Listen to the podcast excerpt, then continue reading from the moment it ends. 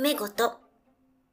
この番組はサブカル強めのクラシック業界のピアニストがあまり知られていない業界の話や好きなことを好きなようにつぶやく番組です。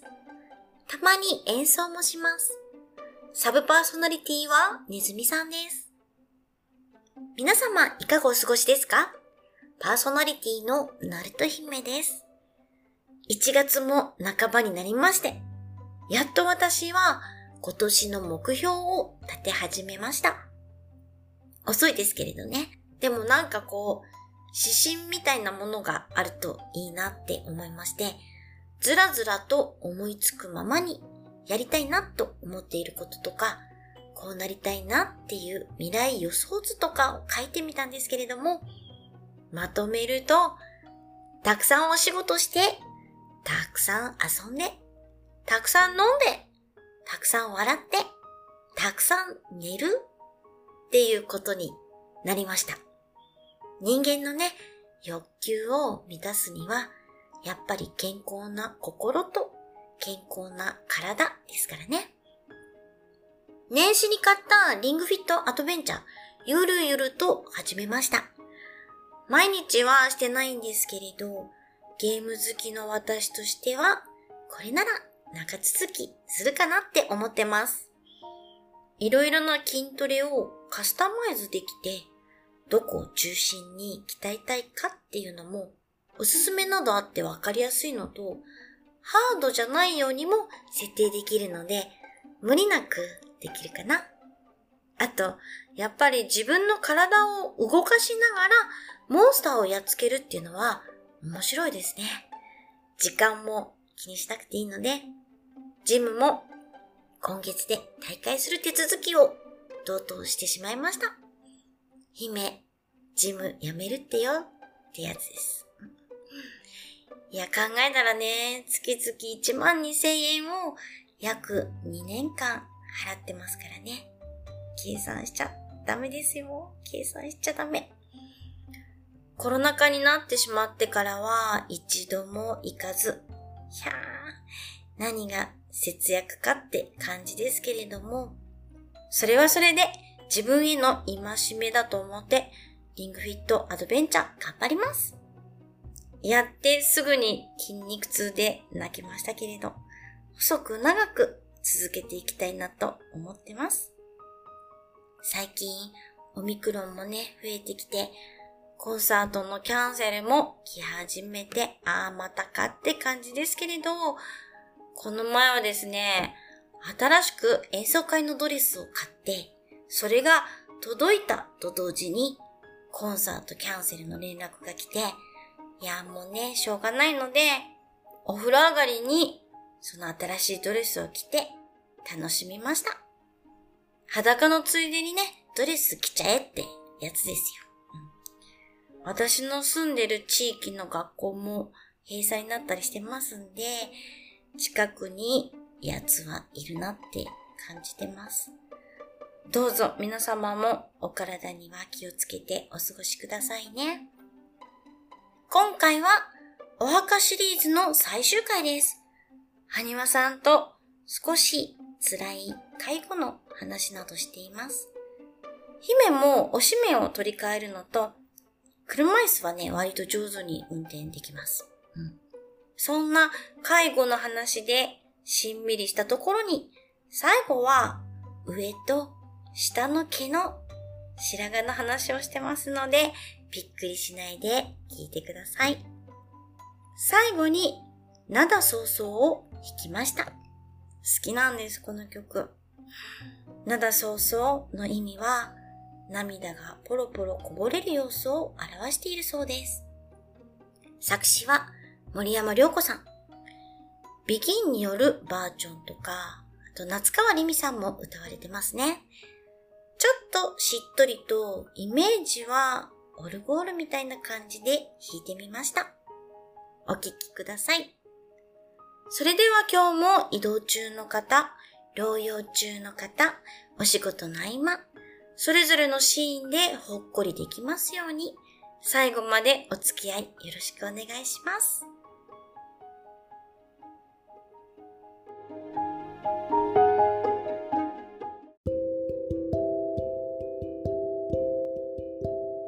嬉しいな。はにわさん。ありがとうございます。いいえ、なんか、ただ適当に、結局あんまりお墓の話もしてない気がするんですけど。そんなことないですよ。お墓だけでも。いっぱい取れてますし、はい、私も、そう、あまり今から悩んでも仕方ないっていうのを知ったっていうのは良かったなと思いました。うん、まあちょっと話蒸し返しますけど、はいはい結局、その、えー、亡くなった人に対して、遺族が満足できてればいいんですよ。ああ、そこですね、うん。そこです。自分も今は毎月お袋に続いて親父も亡くなったので、家に来てお経をあげてもらってますけど、はい、別にそれをいつまでもいつまでもやろうとも思ってないし、うん、そこはやっぱり自分の中である程度納得がついたらもういいかなって話を、まあ嫁にもしようとは思ってるし、うん。うん。うん、それはもういつになるかわかりませんからね。うん、それはもう、あとは、なんつうんですか、時間が経つのを待ってっていう感じ？そうですね。ともにはありますね。うん、な感じで考えてますよ。そうですね。そこはまだ私は経験してないので、うーん、あのまだわからないけど、その時にどう思うかで。で、人間の気持ちって自分でも結局わかんないとこがあって、例えば、あの自分の親父に対してあんまりそのまあ男同士なんで別にその親父を大切にしようとかっていうのをその生きてるうちも思ってたわけではないし、で、場合によっては早くしなこのクソじじいって思ってたこともあるし、身内ならではの感情、うん、でも、実際にじゃあ、親父が倒れて入院して、ちょっと不自由になって、みたいになってった時に、自分の気持ちがどういうふうに変わっていくかっていうのは、うん、意外となってみないとわかんないんですよね。ですよね。だから、こう、親孝行したい時に親はなしっていう言葉があるんでしょうね。うん、で、逆に、まあ、これもちょっとしんどい話ですけど、その介護とかで手がかかるようになってくると、本当にあの、ぶっちゃけた話で、心のどこかで早く死んでくんないかなっていう、それはわかります。気持ちが芽生えてくることもあって、で、そういう気持ちが、その実際に親父まあ、親父ばっかりじゃないんだけど、その相手が亡くなった時に、生前そういうことを自分が思ってたことに対して自分がどう思うか。そうですね。うん、だからそこで、まあ取り返しはつかないんだけど、はい、その相手が亡くなった時に、じゃあ、どこまでしてあげようかっていうのはその時に決まってくるんだと思うんですよ。その時の気持ちの持ちようで。うん、そうですね。そこで自分が満足する。うん、あとはその経済的とかいろんな理由があるだろうから、できるところまでやってあげたら、もうそれで自分が納得いくんだったらそれでいいんじゃないかなっていう。うんうん、そうですね。いや、すごく胸にきました。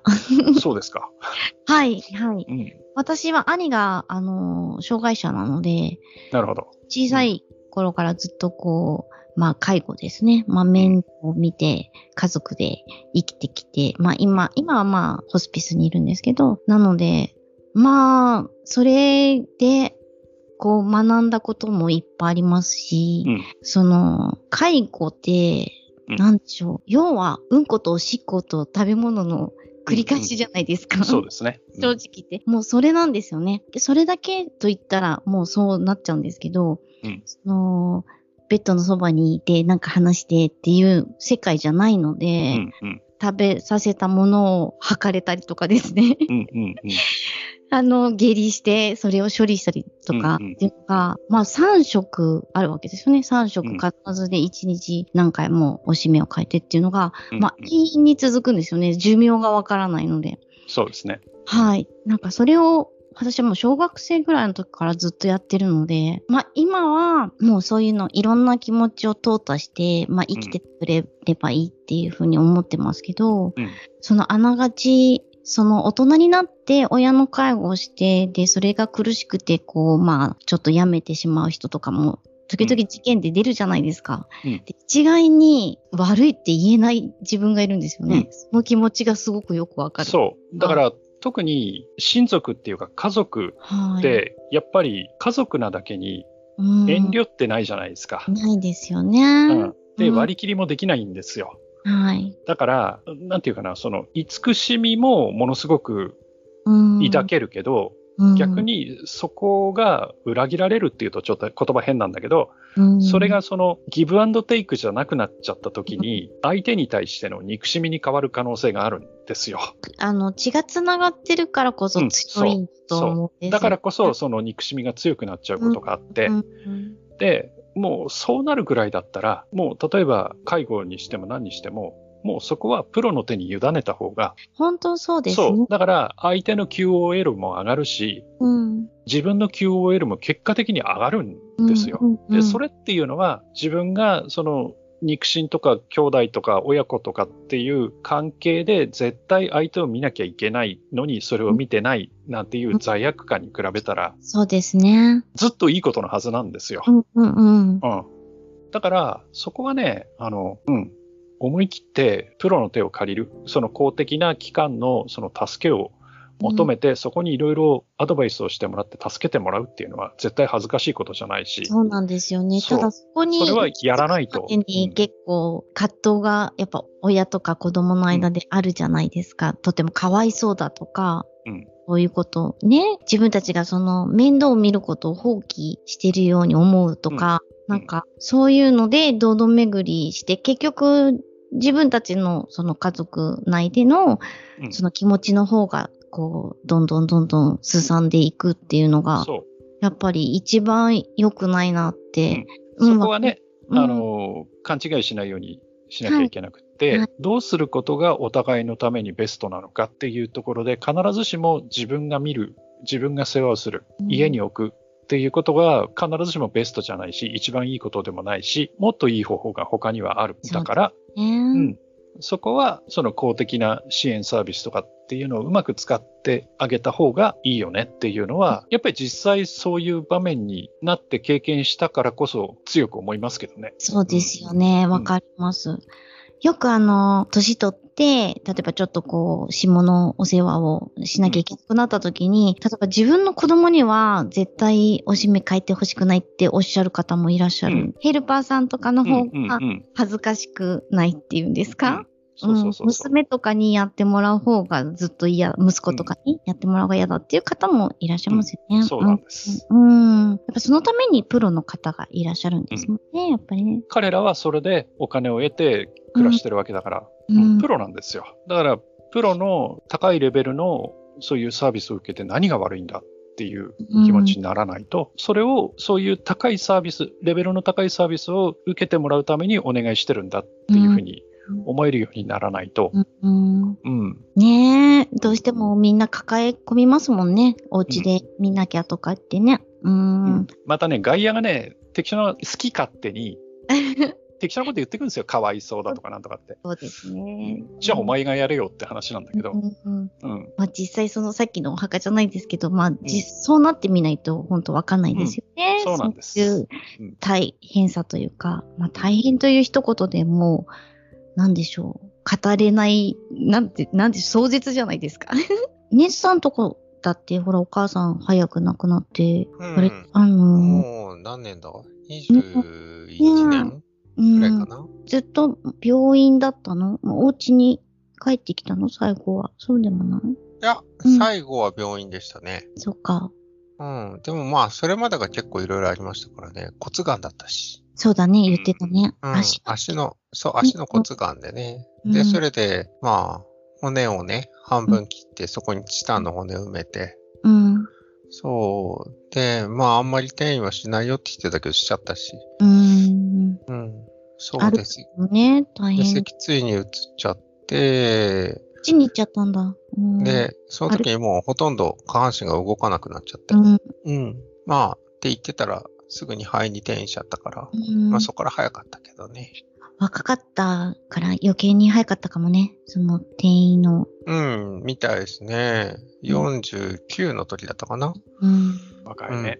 うん、若いね。若いね。そっか。早いかもね。そう、そうだったのかな。なんか、うーん。そう、いろいろ、年取ると話す内容が変わってくるよね。健康のこととか保険のこととかさ。うん。お葬式のこととかね。そう。でも、ちょっと早いね。それはね。でも、埴輪さんのご両親もちょっと早い気もするけど、今の感じだと、なんとなく。いや、早いですよ。だって、50代で両方の親がいないっていうのはもう早いじゃないですか。早いと思います。うん、まだ。思いますよ。うん。なので、でね、一人っ子っておっしゃってたから。そうですよ。うん、上にね、年の離れた方がいらっしゃったらね、あれですけどね。だから、そうですね。やっぱりね。いろいろうん、いろいろ変な経験はしましたよ。だからね、親父がその認知症を発症したので、その自分が、うん、あの任意後見人になるとか、うん、で、亡くなった後はいろいろ相続の関係をやったりとか、うん、それなりにいろんな経験はしましたよ。まだ親の家は処分できてないけど、まあでもそういうのもあるし、まあいろいろ今になると、まあ、笑い話になるようなこともいろいろありますよ。うん、まあ、時間が経って、こういうふうに話せるようになったんだったら、それは一つの時間が薬だったんですかね。うん、でも、そのいろんな経験が、埴輪さんのこう温かさにつながるんですね。いやそれはどうかな。人大して、大して温かい人間だとは思わないですけどね、自分でね。うん、ネズさんどうですか？温かい人間ですよ。やめろ。温かい人間だし、時に冷たくする瞬間も分かっている温かさを持っている人ですよ。あの、はい。ね、ネズさんはね、甘やかすとダメな人なんで、甘やかさないようにしてます。え、甘やかすと、あの、際限なく甘える人なんで。そうね、あの、いや、あの、甘えられる人にしか甘えないです。甘えてるんだ。ハニヤさんにはね。ね、ハニヤさんにはね。うん、そうそう。だね。いいじゃん。甘髪でしょ？そうそう。常に甘髪。ね甘髪いいじゃん。うん、でも、あ甘髪うぜえって言われる。甘髪率が多いんじゃないの？絶対しばく。いいな。どんなしばきが待ってるのかな。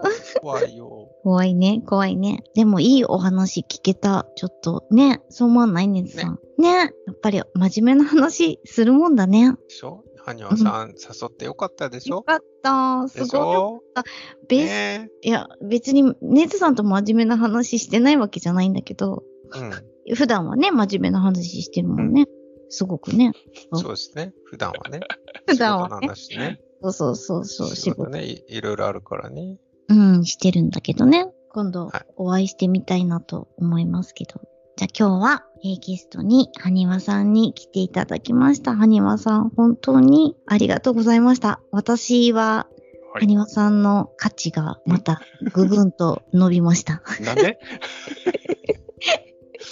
よく、よくわかんないんですけどね、その辺はね。はい。とんでもない。あの、ネズさんと仲がいいのもよくわかりました。どうなんだろう。まあ、こうなるともう腐れんって言っちゃってもいいのかな。腐れん、うん、腐れんっていう言葉は合ってるかもしれない。そっか。うん。随分時間経ってますからね。そうそうそうそう。うん、まあ、それでもなんか、つかず離れずいるんだからまあ、うん、まあまあ、悪い関係ではないんでしょうけどね。ねうん、そうだと思います。払ってるネズさんは迷惑です。はい。あれ？あれ？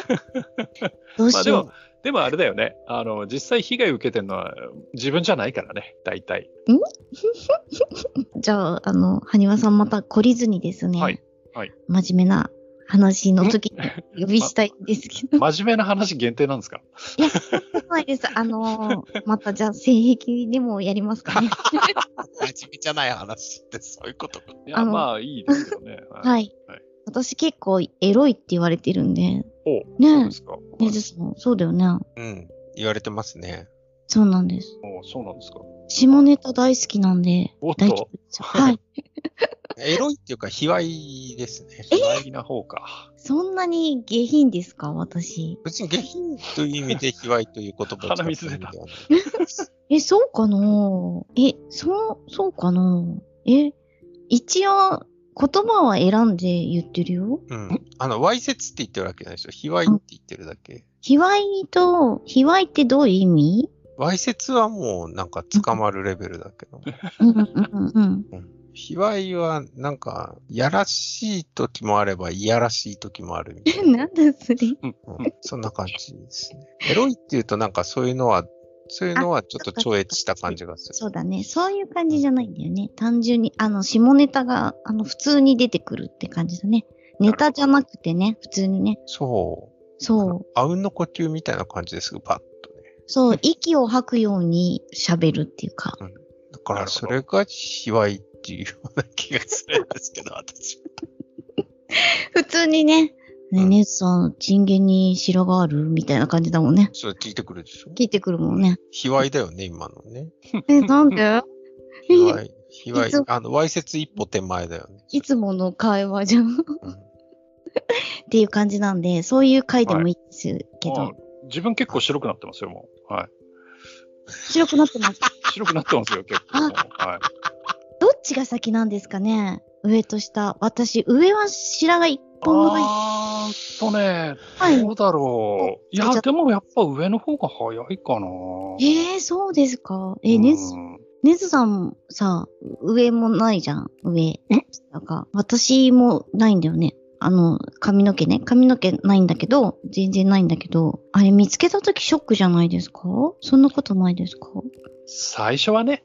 うん。うん。でも、だんだん、こう、諦めつくんで。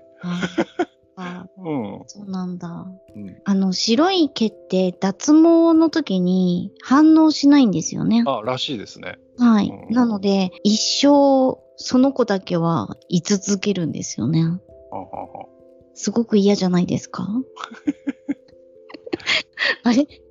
あ、いや、いや、やっぱやめときますかねいやもうね、はい、僕ぐらいになるとね、あ、はい、決定白くなるんだなってよくわかりますよ。うん、もうね、体中のあちこち、もう毛という毛がね、もう白いのが混じるようになりますから。えー、そうなんだ。よくおじいちゃんとかで鼻毛とか耳毛が白い人いますよね。鼻毛、自分も白いの生えますよ。えー、そうなんだ。うん、だってひ、ひげだって白くなるでしょ？あ、そうですね。頭もそうでしょ？はい、でわ脇もそうでしょ？脇も？脇も。で、下ももちろんそうでしょ？あと、こう、うんと、腕とかに普通にこう、産毛というか、ちょっと男なんで、はいうん、まあ若干は毛があるんですけど、はい、その中にたまに白いのがひょろっと生えたりとかってなりますよ。あそっか、あの、脱毛しちゃってるんでわかんないんですよね、脇とかは。いや、女性はそうだと思うんだけど。そうなんですよ。うん、そっか、おひげか。うん、はい。デズさんが消えましたね。います。いますか？僕はそこには入らないぞっていう意思が見えました。はいあの、白いのは鼻毛だけですね。鼻毛白かったっけ？鼻毛白いのが出てくるけど、それ以外は全然白いの出てこないです。光って目立つのよ。鼻毛の、うん、そうなんそう。出てたりするとね、出てるから切らなきゃとかってなるじゃないですか。うんうん、だけど、奥の方にあっても、光の加減でね、白いと光るのよ。うん。そう？え、わ、それ何？二人で？わかる、わかる。わかるの？だからね、僕はね、鼻毛もほとんど抜いてる。ブラジリアンワックス？いや、あの、痛えとか思いながら、はん、はん、クシャーンってやりながら。あの、鼻毛切りカッターとかじゃなくて？鼻毛切りカッターでもいいんだけども、うん、僕はもう面倒だから、でもすぐ抜いちゃう。うん。5本ぐらいに1回ぐらい。5本もあるの？うん。今度見せて。その光ってる。基本的に抜いてるから、ない。光ってるの見てみたいな。ホタルみたいだね。ホタル、ホタルなんていいもんじゃない。何か自分、自分結構嫁さんに言われますよ。光って見えるからって。いや、結局、嫁さんの方が背が低いじゃないですか。はい。自分の方向いた時見上げるじゃないですか。確かに。そうするとね、やっぱ見えちゃうらしいんですよ。うん、うん、それで、光って見えてるよって言われて、うん、で、こう鏡見ると、あ、本当だって言って、そこちょっと切ったりとかね。うん、しますよ。うんやっぱり見えないとこのエチケットっていうのは皆さんなさってるわけですね。いやー、でももう無理。完璧は無理ね。そっか。何の話？何の話？ねえ。鼻毛は特に気にしない。白いものに。まあまあいいんですけどね。うんうん。白髪は全然ない。ないよね。あの、1年に1回ぐらい左側からピョンって出てくるぐらい。うんそれも抜くの？抜いてない。抜いてないけど気づいたらいなくなってるって感じです。うん、なんか黒くなったんかなとか思ってる。なるわけないんだけど。なるわけない。そっか。でも、床屋さんっていうか美容院でうまくね、その切ってくれてるのかもしれないね。だから美容院で毎回白いのあります、って確認するけども、美容院の人からありますねって言われたことは一回もないですね。うん、そう。私もそうだよな。ないんだよな。そう、うちの父親ふっさふさなんですよ、また。うんうん。75にして。うん。すごいね。うん。そっか、じゃあ、今度は白髪の話します？僕できないけど。え、下は？下、下も真っ黒です。真っ黒なんだ。真っ黒です。漆黒なんだ。ジャングルなんだ。そういう意味ではない。ない。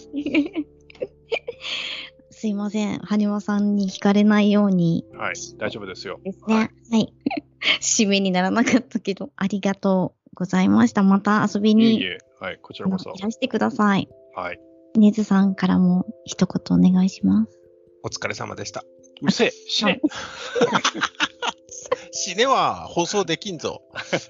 そっか、ダメか。いいにしときますかね。ありがとうございました。